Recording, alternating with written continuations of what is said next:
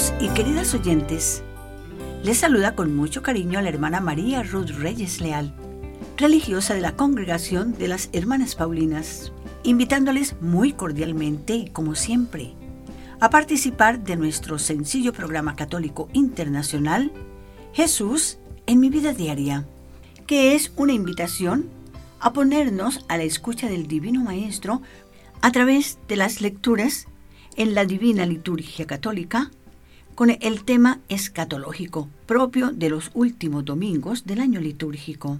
Hoy, el domingo 33 del tiempo ordinario, nos presenta temas muy importantes como la caducidad de las cosas, recordándonos que nada en este mundo es definitivo y nos pide tener una actitud sabia e inteligente frente a esta realidad y lo hace presentándonos la parábola de los talentos o dones recibidos de los cuales debemos dar cuenta al Señor cuando Él venga en el momento que menos lo esperamos. Por eso hoy nos invita a estar atentos y vigilantes, como nos lo recordó el domingo pasado, con la parábola de las diez vírgenes.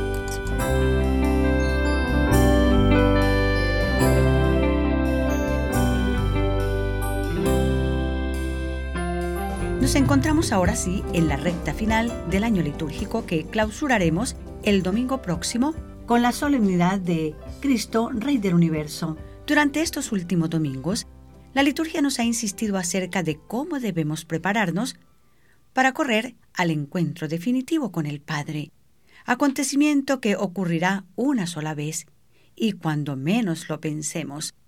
Las lecturas de hoy nos vuelven a insistir en esta urgente preparación y esta vez se sirve de la parábola de los talentos para remarcarnos cómo debemos fructificar aquellos dones que Dios nos ha dado. En la primera lectura, tomada del capítulo 31 del libro de los Proverbios, nos dice que debemos ser laboriosos, es decir, trabajadores aprovechando bien el tiempo, y nos habla de la mujer perfecta. En la segunda lectura, tomada de la primera carta de San Pablo a los tesalonicenses en el capítulo quinto, nos insta a no dormirnos, a estar vigilantes y a vivir en sobriedad. Y en el Evangelio de hoy nos pide hacer rendir y producir al máximo los talentos recibidos, es decir, las capacidades o aptitudes que Dios ha dado a cada uno. El Evangelio de hoy habla específicamente de una gran suma de dinero que el dueño entrega a sus trabajadores con la intención de regresar al final de una temporada para recoger los intereses haciendo un detallado balance, que para nosotros hoy será la ocasión de someter a examen la buena o mala administración que estemos realizando con los dones personales que hayamos recibido de Dios. Así, entre la ida y el regreso del Señor está el tiempo que corre por nuestra cuenta, y durante el cual debemos permanecer vigilantes porque la producción está bajo nuestra responsabilidad y la cuenta del rendimiento que el Señor nos pedirá será proporcional a los dones recibidos. Amables oyentes, dispongámonos a seguir la oración de apertura de nuestro programa, tomada del Salmo 127 que nos ofrece la liturgia de hoy, en el cual nos recuerda, felices los que temen al Señor y siguen su camino.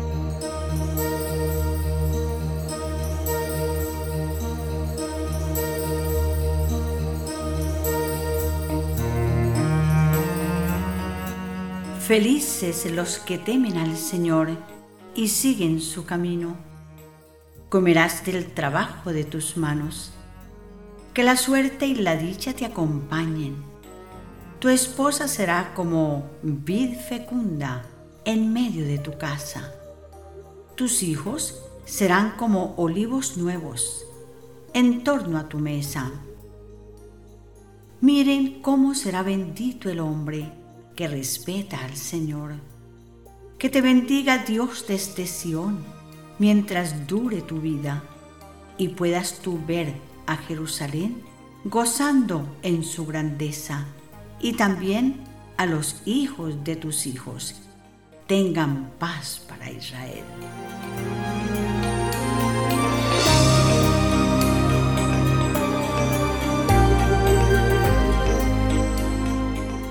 La liturgia, en la parábola que nos presenta sobre los talentos, nos invita a ser agradecidos con Dios, porque nadie puede decir que no ha recibido ningún talento, ningún don, porque el primero de los dones que Dios nos ha concedido gratuitamente junto con el don de la vida, ha sido un corazón pleno de bondad y de amor, que debemos hacer fructificar al máximo. Porque, como nos lo recuerda San Juan de la Cruz, al final de nuestra vida se nos juzgará sobre el amor. Es decir, no se nos preguntará cuántas cosas maravillosas realizaste, sino cuánto amor pusiste en lo que realizaste, grande o pequeño. Y recordemos, queridos y queridas radioyentes, que Dios no nos pedirá algo que no hayamos recibido primero de Él. Así que empecemos hoy mismo a ser fieles, porque es de la única manera en que escucharemos las palabras dirigidas personalmente a ti y a mí. Muy bien, servidor bueno y honrado. Ya que fuiste fiel en lo poco, te voy a confiar mucho más. Ven a compartir la alegría de tu Señor. Así nos lo canta nuestro invitado de hoy, Rafael Moreno. Si soy fiel en lo poco, Me confiará más. Si soy fiel en lo poco, mis pasos guiará. Si soy fiel en lo poco, Él me confiará más. Si soy fiel en lo poco, mis pasos guiará.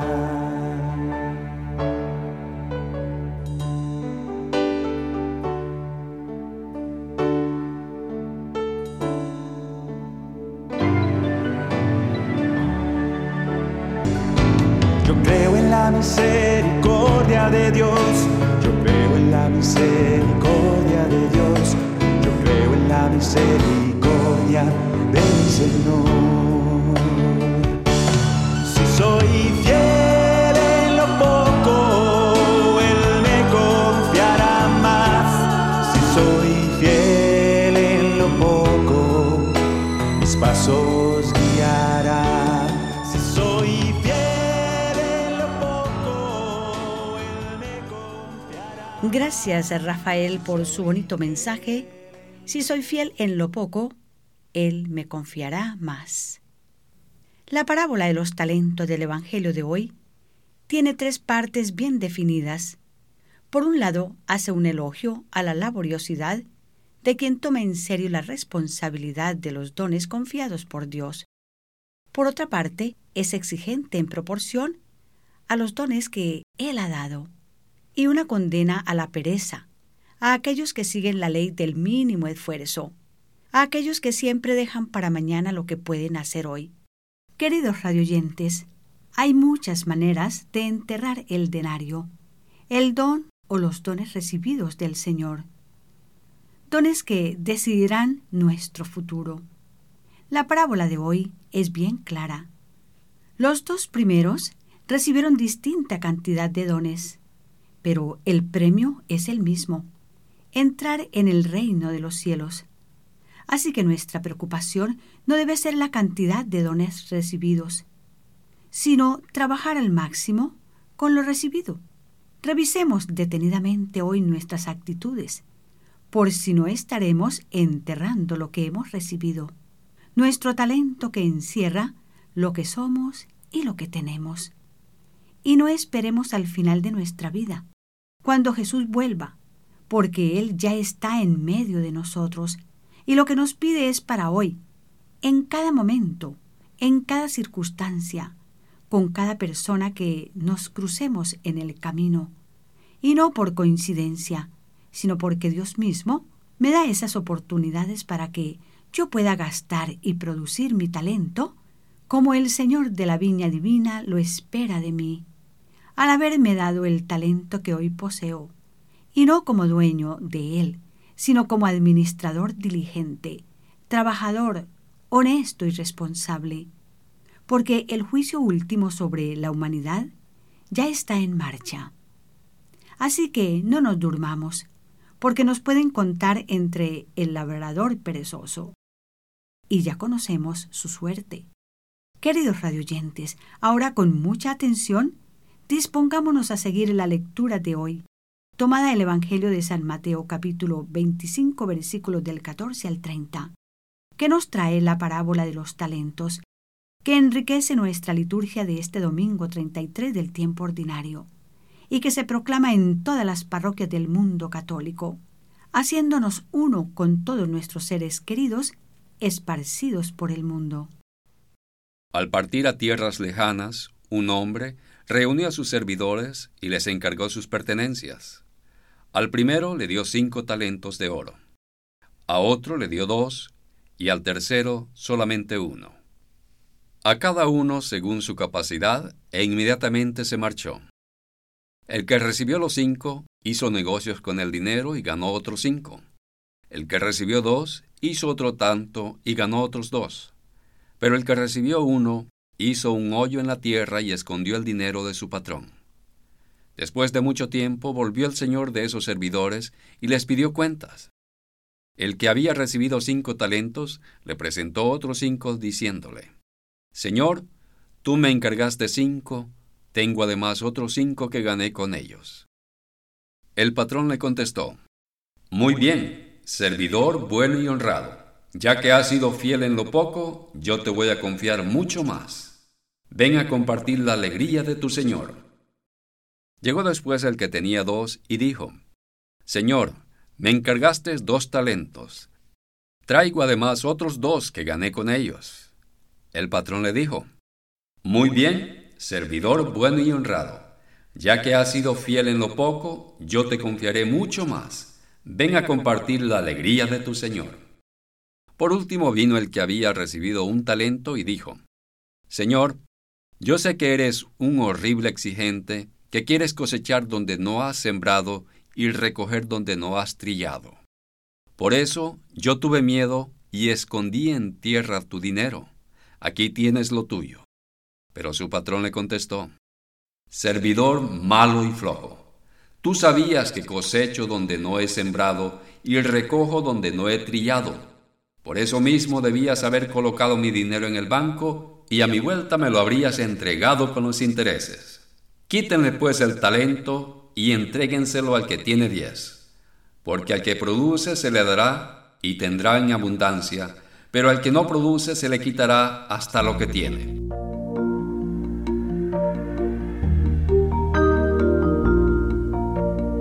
Muy bien, siervo bueno y leal.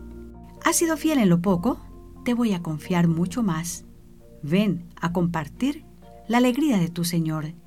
Otras traducciones dicen, entra en el gozo de tu Señor, que es lo mismo reino de los cielos. Este reino ya ha llegado a nuestra vida, un reino que constituye la razón de ser de nuestra iglesia, y que hacerlo presente y hacer presente la salvación de Cristo es su misión, nuestra misión. Esta misión, este tesoro, es para hacerlo vida en la vida de nuestros hermanos, en el hoy de la iglesia y de cada uno de nosotros. La iglesia, tú y yo, y todos nosotros, hemos recibido un solo talento, un solo denario, una sola palabra, Cristo Jesús. Él es la buena noticia, la palabra definitiva del Padre hecha visible y presente en Jesús ¿Quién es el camino por el que el hombre puede ser salvo. Sí, Jesús es el único denario que hemos recibido. No lo enterremos, no lo echemos al olvido, no lo neguemos, no lo dejemos en la penumbra, porque es ahí donde nuestra vida ya no tiene sentido. Perder a Jesús es perderlo todo. Por eso, cuando alguien me dice, hermana, me siento aburrido o aburrida, no le encuentro sentido a la vida. No sé qué me pasa. Pero ya a nada le encuentro gusto. Todo es igual, nada me colma. Me siento realmente vacío. Y yo le digo, amigo o amiga, tu problema es muy grande y doloroso, pero muy sencillo de solucionar, si tú lo quieres. Tienes que retomar tu denario, que es Jesús, y colocarlo en el puesto de honor de tu corazón, de tu vida, y todo cambiará, como nos dice la canción. Porque así tus pensamientos serán los de Jesús. Tus actitudes serán las de Jesús. Tus palabras serán tan bellas como las que pronuncia Jesús. Tu trabajo será tan eficiente como si lo hiciera Jesús. Y así, tu fe, tu esperanza y tu amor harán que tu vida empiece a fructificar el don tan bello que has recibido. Ahora ya sabes lo que te falta, poner a Jesús en tu vida diaria, como te lo recuerda todos los domingos nuestro programa Jesús en mi vida diaria.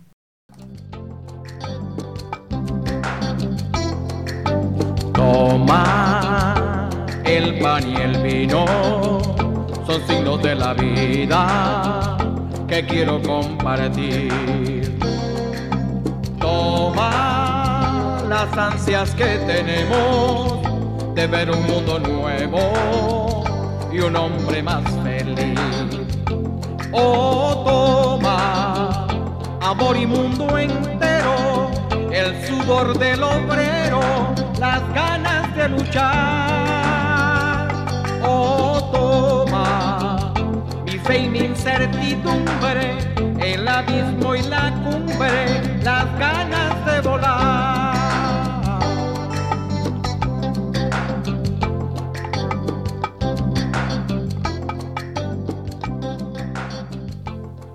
Escuchábamos en la voz de Miguel Matos el bonito mensaje Toma y recibe de su repertorio Huellas.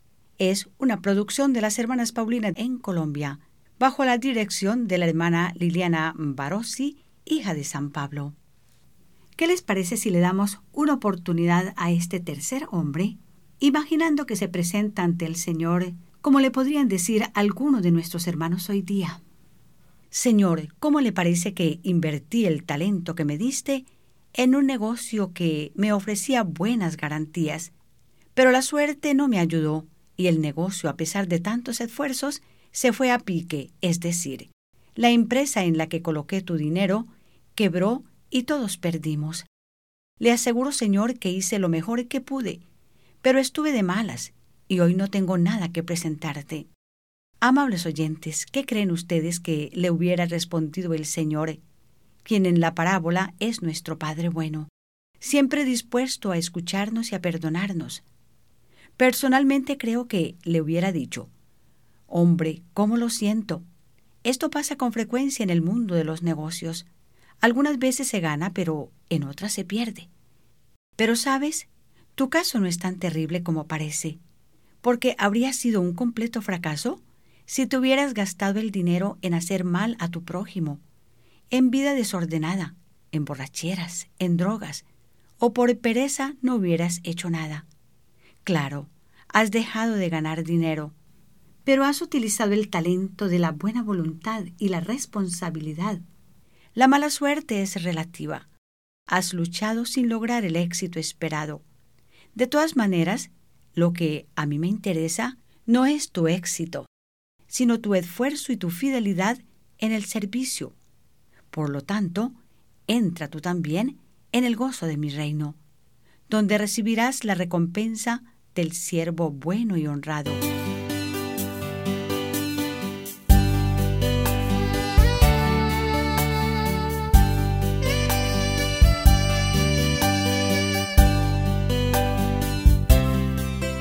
Queridos y queridas radioyentes, las hermanas Paulinas estamos presentando nuestro programa católico internacional Jesús en mi vida diaria. Para enriquecernos espiritualmente con el mensaje de la divina palabra en la liturgia dominical, aprovechando al máximo los dones que Dios nos ha confiado, trabajándolos con honradez y fidelidad, a ejemplo de los siervos buenos y fieles que llamamos santos de ayer que edifican hoy y que la iglesia celebra en esta semana.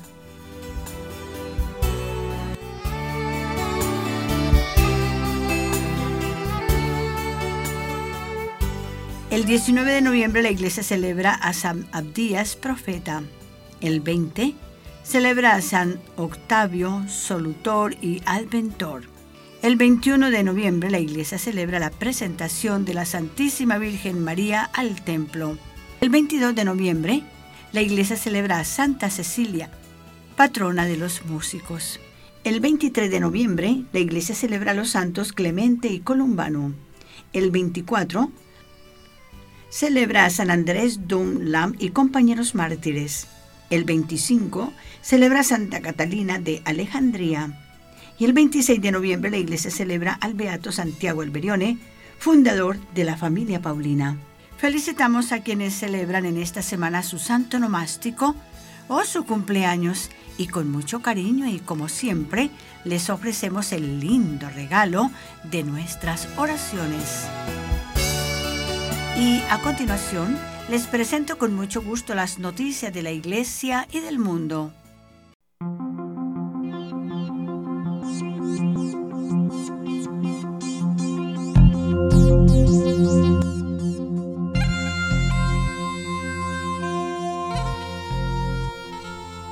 Un argentino de 64 años recibió el milagro que permitirá canonizar a Mamá Antula.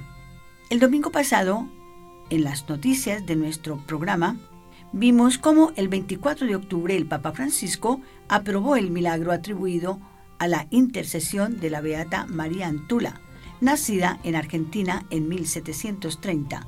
Claudio Perusini el receptor del milagro que llevará a los altares a la Beata y la convertirá en la primera mujer santa argentina. Relató su historia.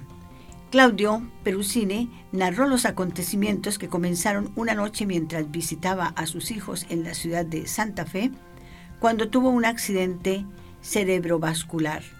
Y continúa, es como que me relajé, dicen que me levanté a las 5 de la mañana para ir al baño y cuando volví me dormí y empecé a respirar profundo y a hacer ruidos. Mi mujer me llama y ya desde ahí no me acuerdo más. Pero Cine había sufrido un ictus isquémico con infarto hemorrágico en varias zonas, a lo que luego se le sumaron un shock séptico resistente que lo dejó en coma profundo.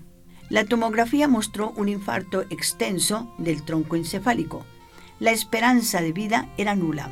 Fue un antiguo compañero de escuela de Perusine quien introdujo a mamá Antula en la historia.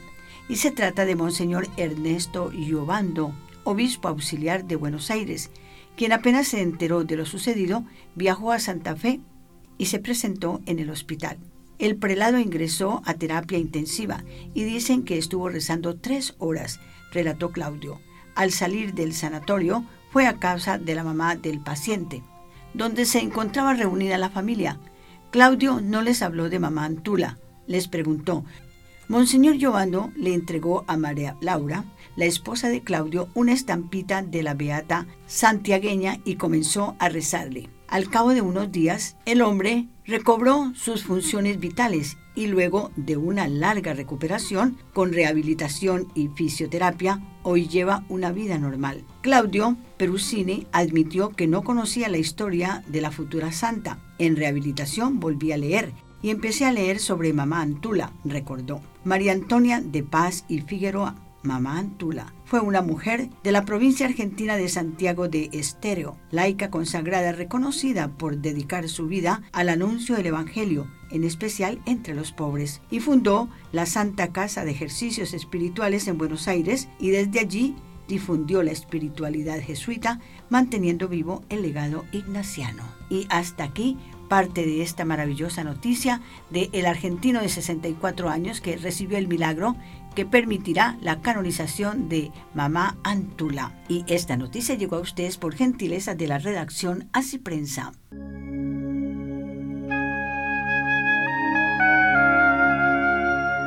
Bien, y ya tenemos al Padre Carlos en nuestros estudios. Y como todos los domingos, le decimos una vez más, bienvenido Padre Carlos a nuestro programa de hoy. Muchas gracias, hermana Ruth. Siempre una alegría estar aquí con usted y con sus oyentes. Un talento en el mundo antiguo era una gran cantidad de dinero.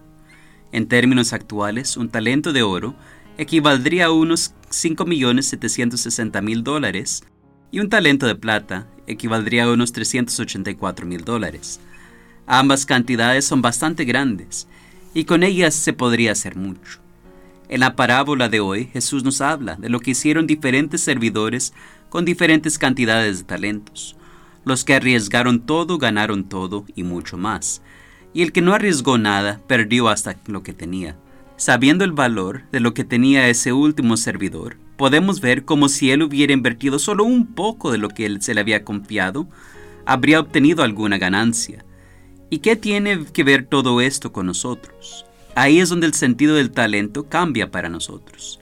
Supongo que la gran mayoría de nosotros no estamos actualmente buscando invertir cantidades de oro o plata para la gloria de Dios y el servicio del prójimo, pero aun si nuestros recursos materiales son limitados, cada uno de nosotros hemos sido creados con dones espirituales que tienen un valor infinito. Lo que Dios nos está invitando a hacer es recordar de la importancia de ser audaces y arriesgados en la vida de la fe.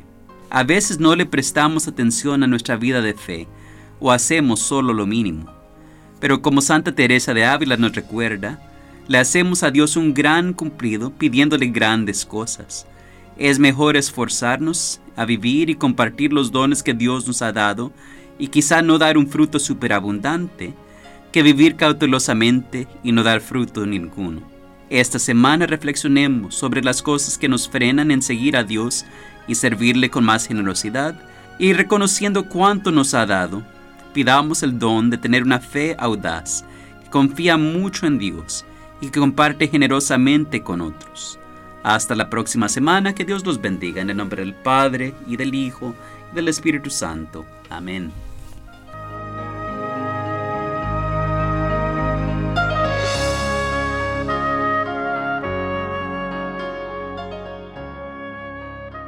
Muchas gracias, Padre Carlos, y con su bendición nos disponemos a escuchar a su santidad el Papa Francisco, quien hoy nos dice que la esperanza está abierta siempre a Dios.